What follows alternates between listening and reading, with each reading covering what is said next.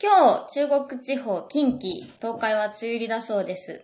そろそろアルバムの撮影に行きたいんです。雨降るんじゃないですか？私は雨降ると思いますよ。どうしようね。でも全ての出来事がいろんなお導きを持っているので、雨で外に全然撮影が行けないってもしもなってしまったら、今回はスタジオで撮りなさいっていうことな気もするし。できたら予定通り撮影に行きたいですね。と、可愛い水色の傘をずっと使っていましたが、あの傘は今も現役ですか？ああれどこ行ったんやろ？あれね、私は傘を洗ったことなかったんですけど、洗剤で。傘を洗剤で洗いながら使ってる長い現役選手の傘だったんですよ。東京でね、友達と遊んでる時に突然雨が降ってきて、スーパーマーケットで買った水色の傘だったんですが、10本骨だから結構気に入ってたんですよ、丈夫で。え？あれどこ行った？あれ？結構大事に使ってたのにない。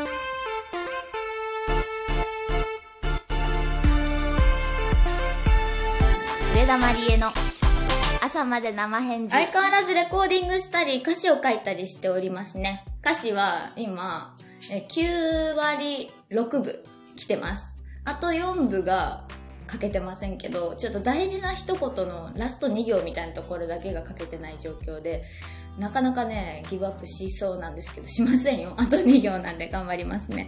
この間はグランドピアノで弾き語りの曲のレコーディングをしました。私が弾きました。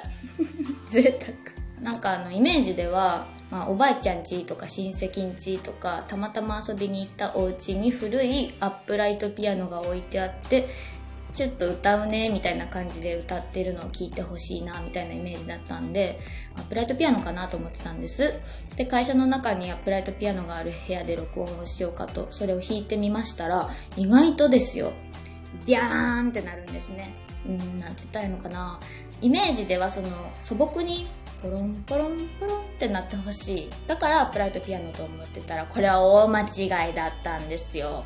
アップライトピアノをビャーンって弾いたら、ビャーンって結構鳴ったんですよね。ピアノ自体のその体が小さいから、ビョーンって押した時に、体全体が共鳴しきっちゃうんですよね。そうした時に意外と想像してたより大きな音が鳴った。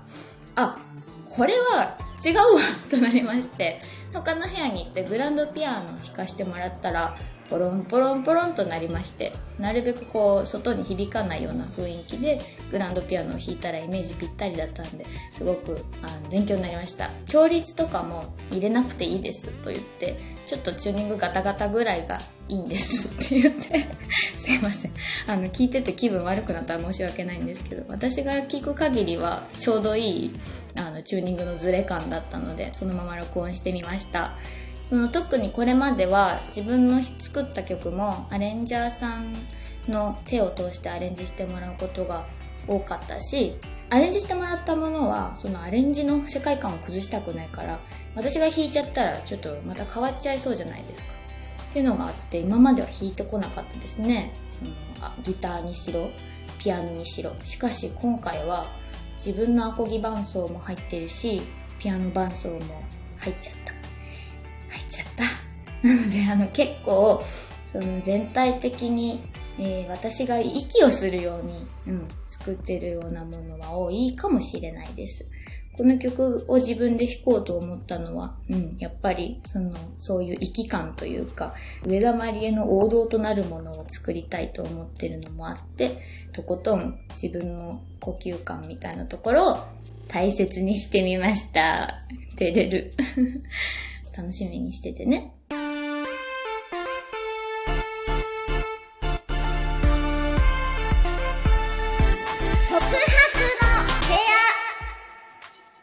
今夜も皆さんからたくさんの告白が届いていますよ。ドキドキするね。まずは、ラジオネーム、ゆかりんさん。マリエさん、こんばんは。いつもとっても楽しみにしてます。私の懺悔を聞いてください。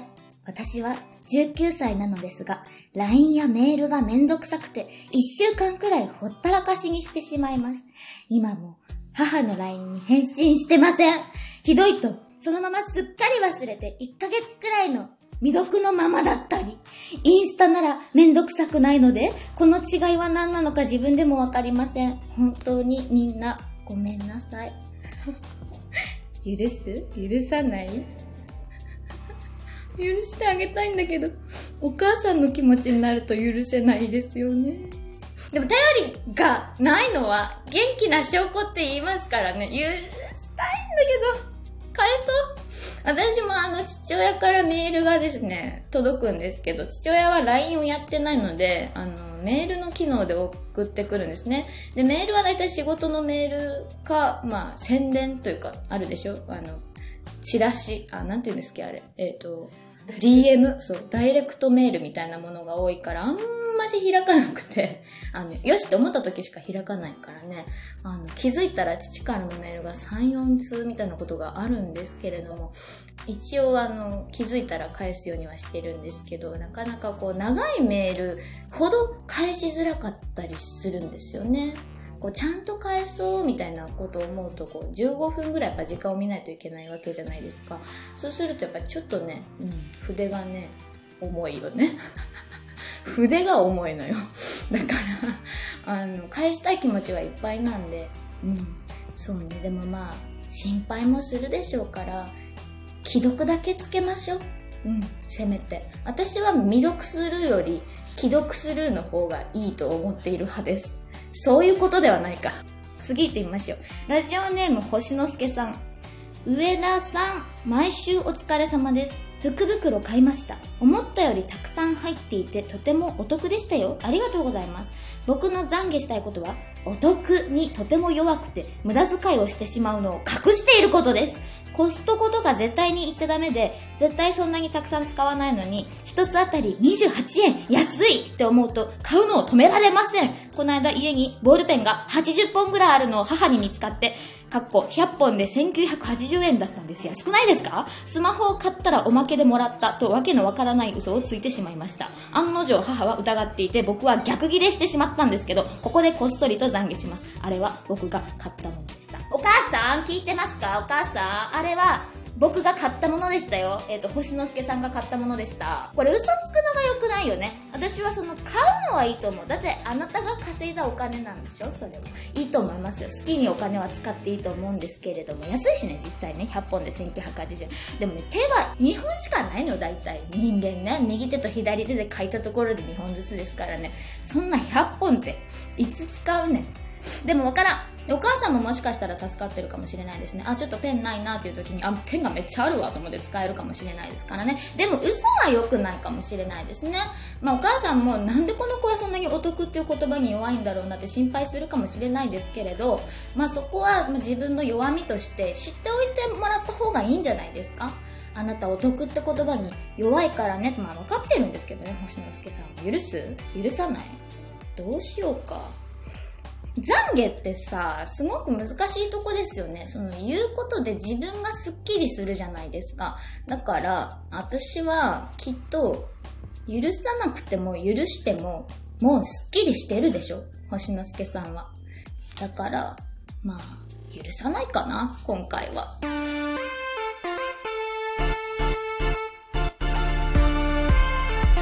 田まりえのあの一曲、カーテンの刺繍。この曲を初めて皆さんに披露したのはピアノの弾き語りだったんです。前日にできたばかりのこの曲をどうしても演奏したいと言って、え？手書きフライヤーに歌詞も書いてきました。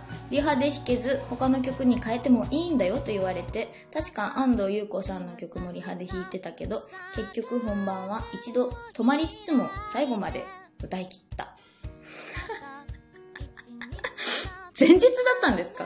ああ、本当だ。だって、初披露ライブが2007年8月11日だから、あの曲の歌詞には、今は8月だからって入ってるから、もうめちゃくちゃタイムリーなことを歌いたかったんですね、きっとね。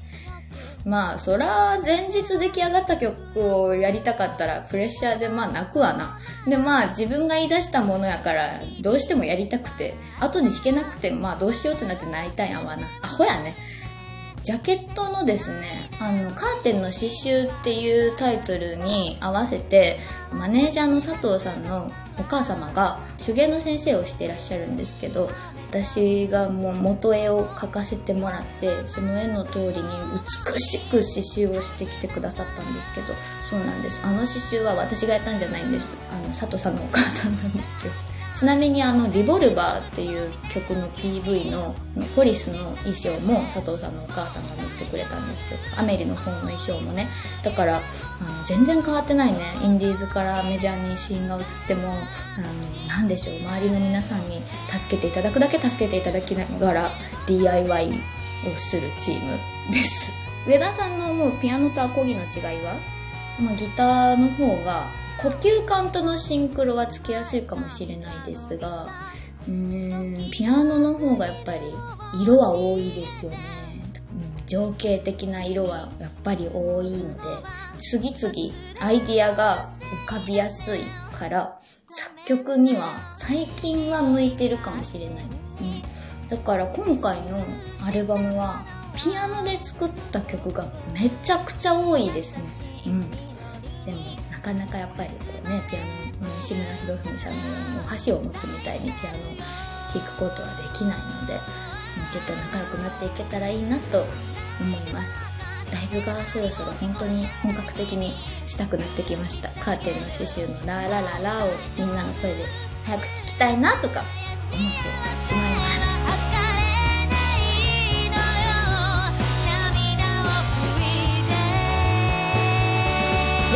の朝まで生返事番組では皆さんからのメールを募集しています。上田まりえに質問相談懺悔。その他何でも宛先は info アットマーク上田まりえ .com まで。それでは今夜もそろそろお別れが近づいてきました。雨だけどうつうつせずに頑張りましょう。今夜も12分間のお相手は上田まりえでした。おやすみなさーい。